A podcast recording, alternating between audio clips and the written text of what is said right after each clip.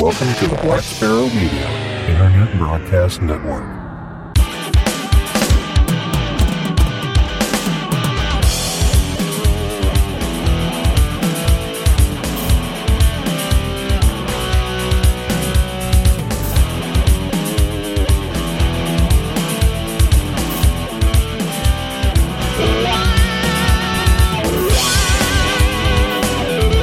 You are listening to Linux in the Ham Shack. LHS is a podcast about Linux, open source, and amateur radio for everyone. Now here are your hosts, Russ, K5TUX, Cheryl, W5MOO, and Bill, NE4RD. Well, hello, everybody, and welcome. You have tuned in to episode number 326 of the Linux in the Ham Shack podcast, the most terrific amateur radio podcast on the internet.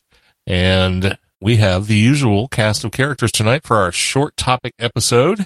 We have me, I'm Russ, K5TUX. I'm Cheryl, W5MOO. And I'm Bill, NE4RD. All right. And I'm like ill, so I may not be my usual jovial self, but Oh, yeah. Bill's going to be his standard a hole. uh, but since Bill found an interesting story for our lead topic, we're going to let Bill lead with our lead topic. Lead in it. Yeah. So this is, um, Motorola wins a 765 million over theft by Chinese radio rival. Very scary. Yeah. Motorola Solutions Inc. won a $764.6 million verdict after a federal jury in Chicago said Chinese rival Hytera Communications Corp stole the company's critical trade secrets for two-way radio technology. Hytera pledged to appeal. The jury, jury awarded 345.8 million in a compen, compensatory compensatory damages. Sorry, my uh, my uh, my speech isn't working yet. And uh, 418.8 million in punitive damages. The full amount sought af- uh, sought by Motorola. Uh, let's see here. Jurors reached their decision after deliberating two and a half hours following a trial that sprawled over three months. Motorola lawyers said they would seek an order blocking the sale of Hytera's radios in the U.S. to stop further use of its trade secrets and copyrighted source code. The case in the latest example of an American company accused in, accusing a Chinese firm of luring away employees and using pilfered know-how to develop new products. The overarching goal American officials contend is to help Chinese uh, China's efforts to transform the world's factory to an economic superpower. And that came from Bloomberg. Ooh, a business Another New source. Yorker that you don't want to listen to on the TV all the time. but you can't avoid it almost. So yeah. Especially when he owns his own channel. yeah, yep, that is the problem there. Uh, very cool. I mean, usually what happens is these trials wind up being held in China and the Chinese government's like, uh, no, Hmm. even though this car looks exactly the same as that car, there's no proprietary information here. oh, you know, it's called But- an Esla. Uh, that's a Yeah, exactly. no, a over there, it would be called like an SL4 T139OX. and it would look just like a Tesla, but yeah. So I think they're already. Uh, I mean, they've already. Uh, ch- uh, Hytera's already said they're going to appeal the decision and so on and so forth. So uh, yeah, we will kind of see what happens with this. Uh, I don't know if this would affect anything specific beyond uh, just money at this point. Um, but that's all the details I found. Well, if they block Hytera sales, I mean, that would obviously impact Hytera as well. So, Well, only the offending radios, I would assume. assuming so, yes. It, does the story say what those are, or is it just? I didn't see that specifically listed. So, and I was, like I said, I was trying to find these stories that are not from Star, uh, Southgate. right, right. that is our. That's the way we work these days. yeah. So, Thanks a lot, Southgate. All right, moving on to our standard amateur radio topics for tonight. Uh, Cheryl, you can probably read this first one. It looks pretty straightforward. Let's see here. I'm sorry, I was working on recipe. So, all right. So, the next story is the FCC invites comments on 5.9 gigahertz proceeding. The FCC has invited comments on a notice of propo- bleh, excuse me, proposed rulemaking NPRM in WT docket 19-138, which said that the FCC would take a fresh and comprehensive look at the rules for the 5.9 gigahertz band. The FCC proposes to make 5.850 to 5.895 gigahertz available for unlicensed operation. Uh, wow. Unlicensed operations and to authorize transportation related communication technologies to use 5.895 to 5.925 gigahertz. The FCC is not proposing to delete or otherwise amend the 5 centimeter, centimeter secondary amateur radio allocation at 5.650 to 5.925 gigahertz, part of which includes the 75 megahertz under consideration. Comments are due by March 6th and reply comments are due by April 6th.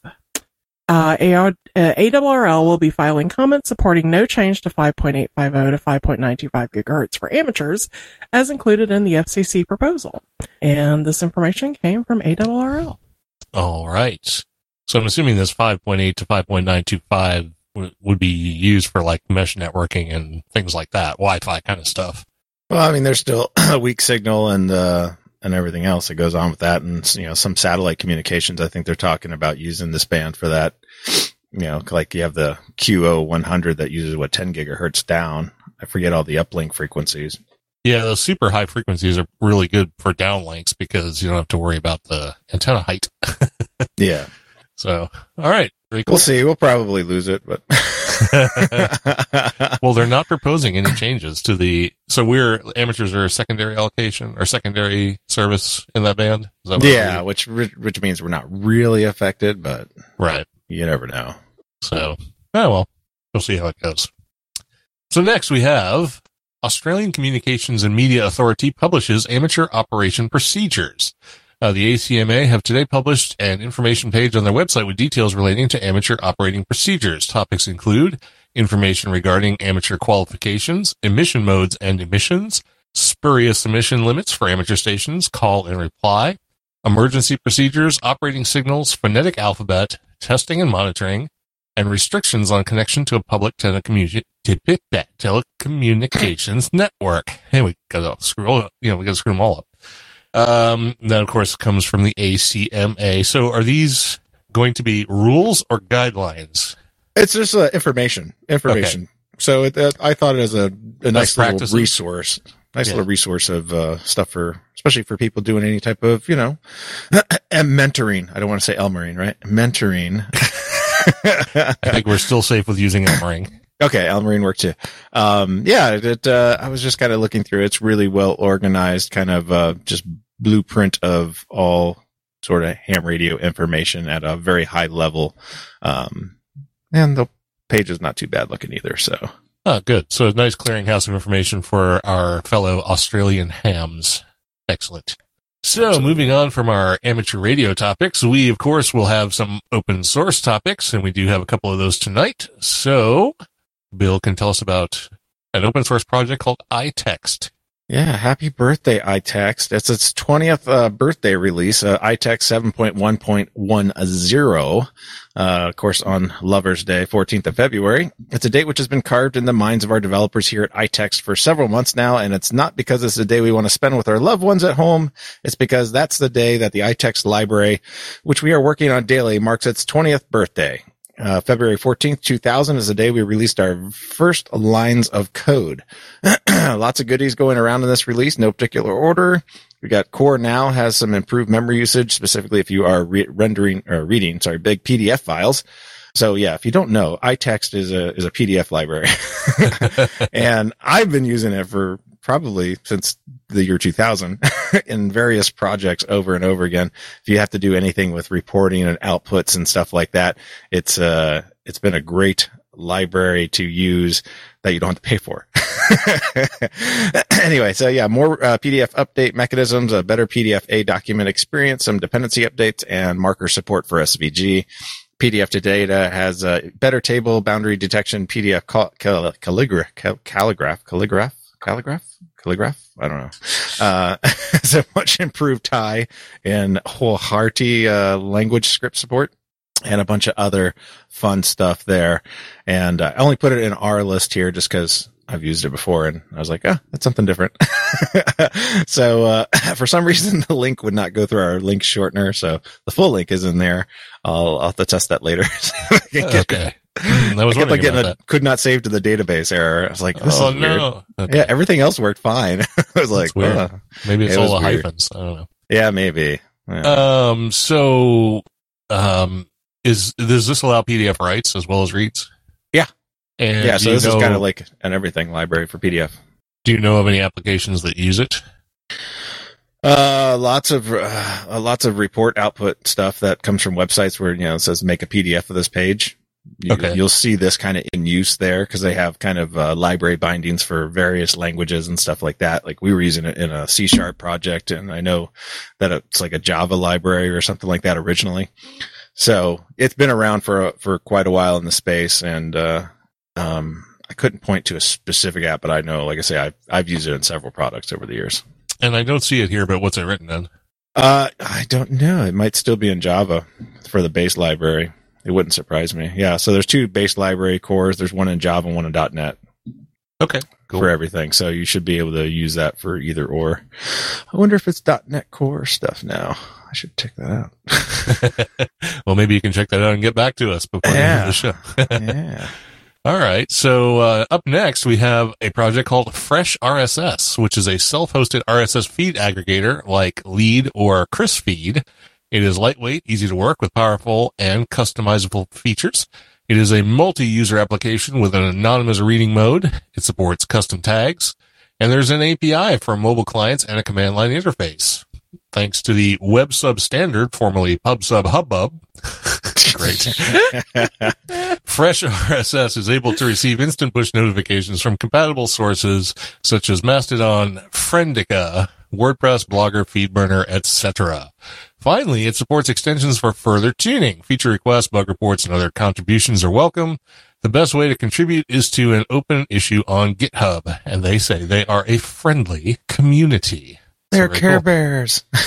I'm going to check this out because we were actually talking about needing an RSS feed aggregator for something we want to do. So I'm going to check that out. That's yeah, I, very uh. I actually have it installed and have been using it because I've been trying to um, get away from using Feedly for my personal, you know, uh, feed listing and stuff like that. Uh-huh. You know, just to aggregate all my various news sites and stuff like that.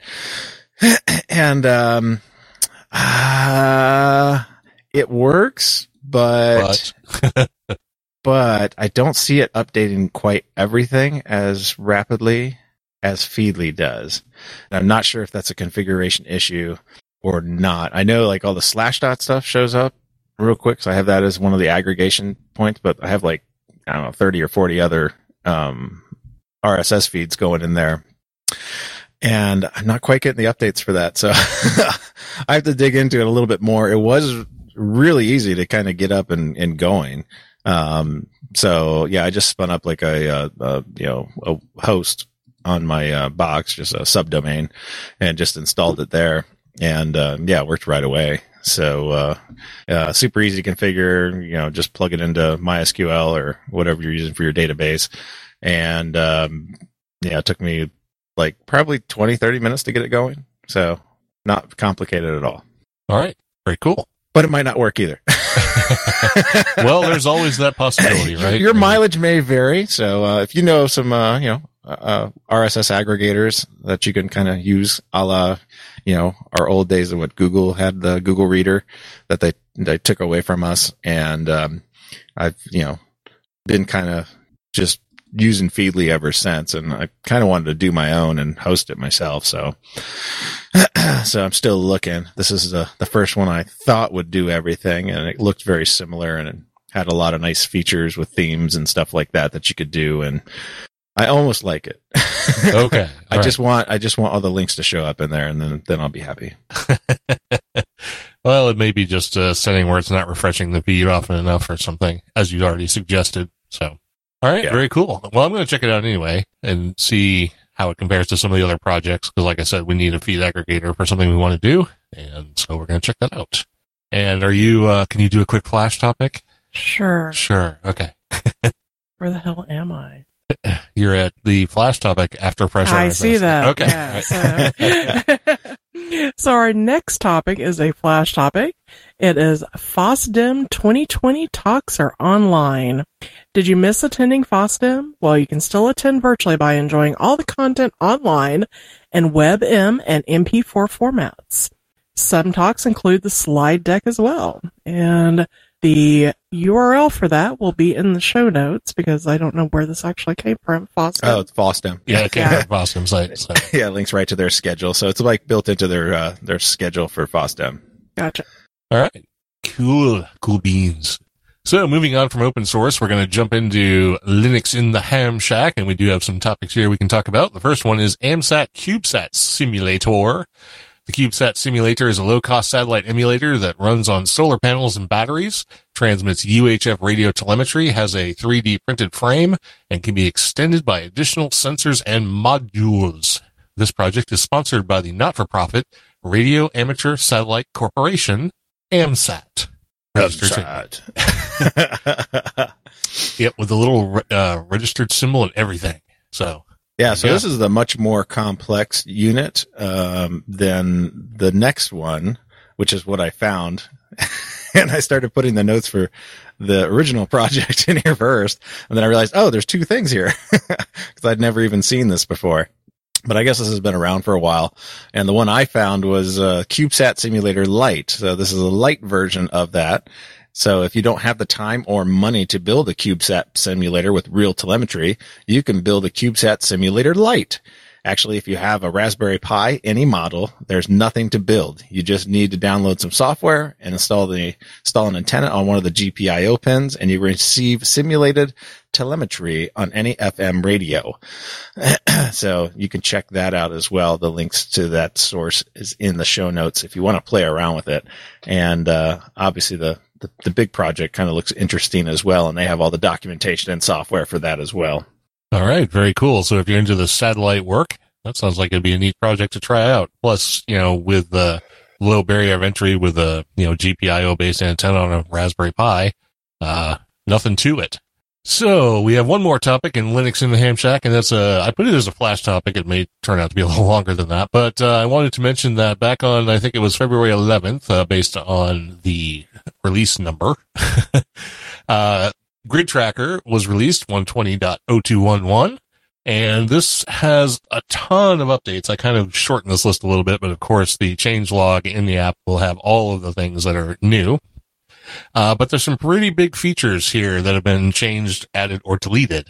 Uh, the first is support for multiple instances of WSJTX and JTDX. So if you have three rigs running, um, all running WSJTX on different bands, then Grid Tracker can track them all at once, which is kind of cool.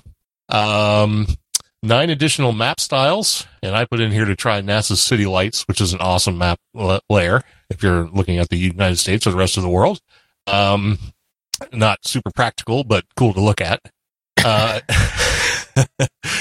script status display and hotkey enable disable for call, callable roster scripts. So if you've been doing any callable roster work and you have a script written like I have that will alert you in some way to uh, hits, um, like I have it sent to my phone via SMS, um, there's now a hotkey, the hyphen, which allows you to enable and disable that script without having to remove it from the directory.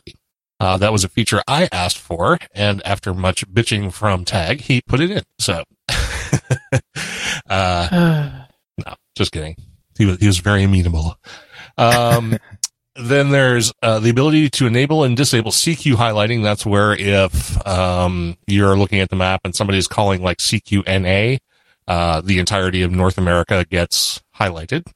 Uh, you can turn that behavior off if you so desire. Uh, a new hotkey uh, zero has been added, which I think is kind of cool. It overlays Nexrad weather on top of your map display, so that's cool. So you can have your grids and your worked all states and the weather all at the same time. Um, huh?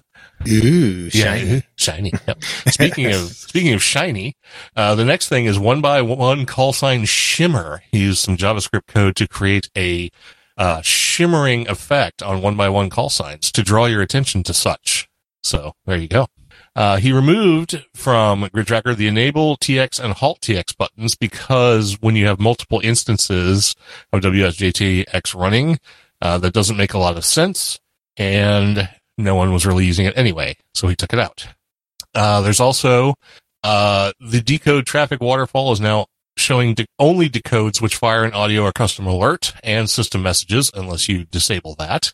Uh, the, the what he calls a decode traffic waterfall is the, the text that scrolls down underneath the buttons on the right hand side. Uh, he removed grids, LCD, clear paths, and clear all from mini stats in the right panel to reclaim some space in the app. He altered fix, fit map to QRZ to, so when you zoom into a QRZ, that's a toggle you can, uh, set. Its borders are more sensible. It's kind of a cool feature. It does require some uh, 3D rendering. So if you have a slow computer, do not select that option. and uh, many other fixes and additions. Uh, check, of course, the in-app changelog for more information. There's lots of stuff in there. Is it like like a two gig download now? I don't know how big it is. I just downloaded it. no, I don't think it's that big. he has been removing right? things too. It's not like he's just adding. So yeah, he's going to get to the point where he's going to remove you. every constantly like, hey, I want this. Hey, I want that. Yeah. I'm not that bad, and every feature I've requested, he's implemented. So just to shut you up, probably. But I, I bet I'm not the only one. So whatever. So anyway, let's move on. So we're actually down to the end of our topics for tonight. So before we get to the social media roundup, we can recognize the folks who are with us in the chat room tonight. Um, what I have so far is Tom, N4HAI, Ted, WA0EIR, and Naylor, and I don't know if we have a name for Naylor, but I believe his call sign, if I remember seeing that correctly from yesterday, is Kilo 8 Tango Uniform X-Ray, K8 TUX. So. Interesting. Cool. and, uh, we know Don's in class. So he's not here tonight, but we, ha- we, must mention Don. So yeah. yeah.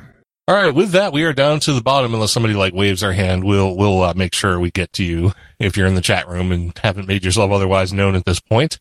But it's time for the social media roundup, and we'll go ahead and let Cheryl take care of that for us. All right. So this time for Patreons, we have Richard Gordon, Andy Webster, Cubicle Nate, Darren King, David Jakeway, Donald Gover, Douglas Redder, Erno Costales, Herb Garcia, John Spriggs, Peter Caffrey, Paul Griffith, Randolph Smith, Robert Pitts, Samuel Vimes, Steve Metcalf, Steve Sainer, Stephen Harp, and William Heckelman. okay. For subscriptions, we have Randolph Smith, Robert Halliday, James Lewis, Fred Cole, Michael Burdack, Alan Wilson, Ronald Ike, Michael Connolly, Steve Biella, Jim McKenzie, Charlie Brown, Dylan Engel, Johnny Kenzie, Robert Yerke, Bill Piotr, Darren King, Thor Wiegman, Th- uh, Todd Bowers, Kevin Ivy, John Clark, Bill Collins, Jeff Zimmerman, Tony Coberly, Roger Pereira, Jeffrey Boris, Michael Carey, Steve Hepler, and Michael Jopling. On Facebook, we had Cody Melton and Rand, uh, Rodolfo Silvia de Oliveira. Uh, on Twitter, we had at S and Deep underscore Pandy three, at Ephemeral Signal, at Frank Riley one, at Hosh Nashi, hi Josh, uh, at Trenchcock, at San Jeroman, at W I K E S or W one K E S, excuse me, no problem. and at Castroy at, at a Castroy. On YouTube, we had Keith Jenkins, Ty Williams, John or Jim Smith, Dave Scarf, and uh, Fetch eight seventy two. Not uh, scratch that ass thing.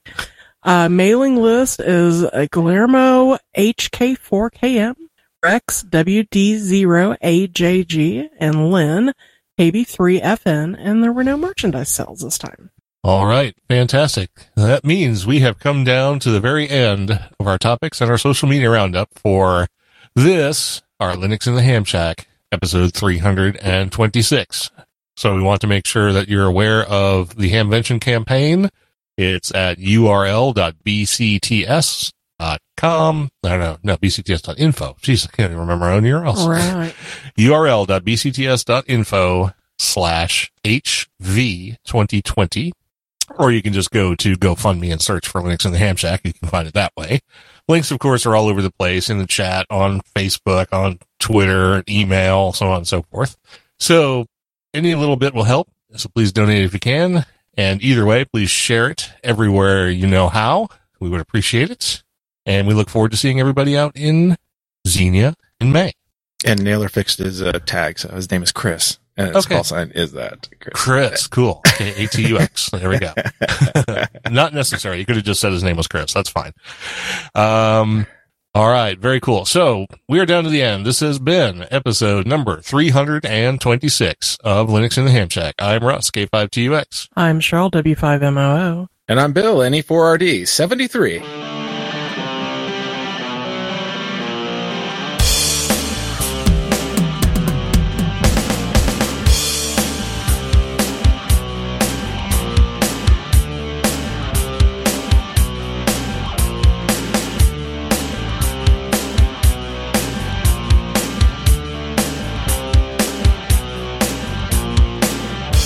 For listening to this episode of Linux in the Ham Shack.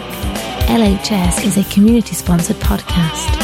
The live show is recorded every Monday night at 8 pm Central Time, plus or minus QRL. Connect to the live stream at url.bcts.info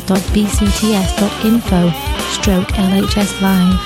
Our website is located at lhspodcast.info.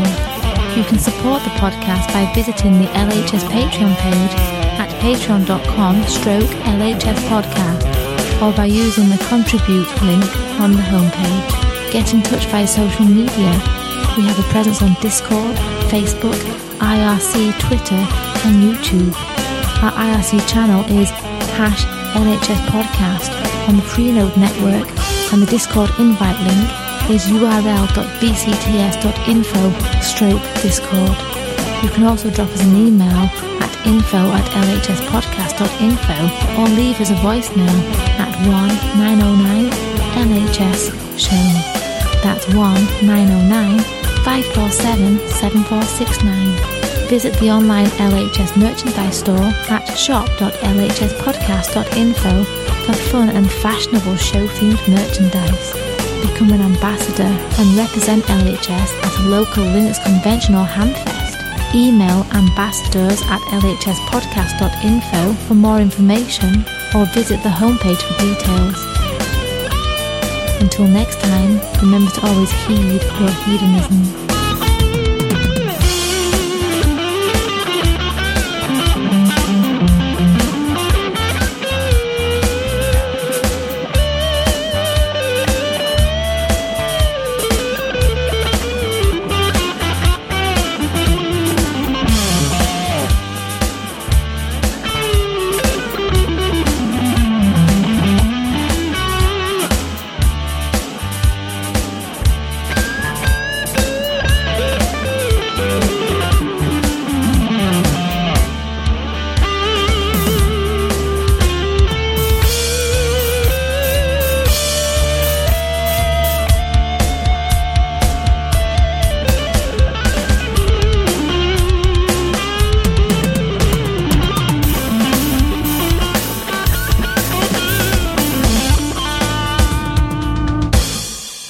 In the Ham Shack and the Linux in the Ham Shack logo are released under a Creative Commons Attribution Non Commercial No Derivatives 4.0 international license.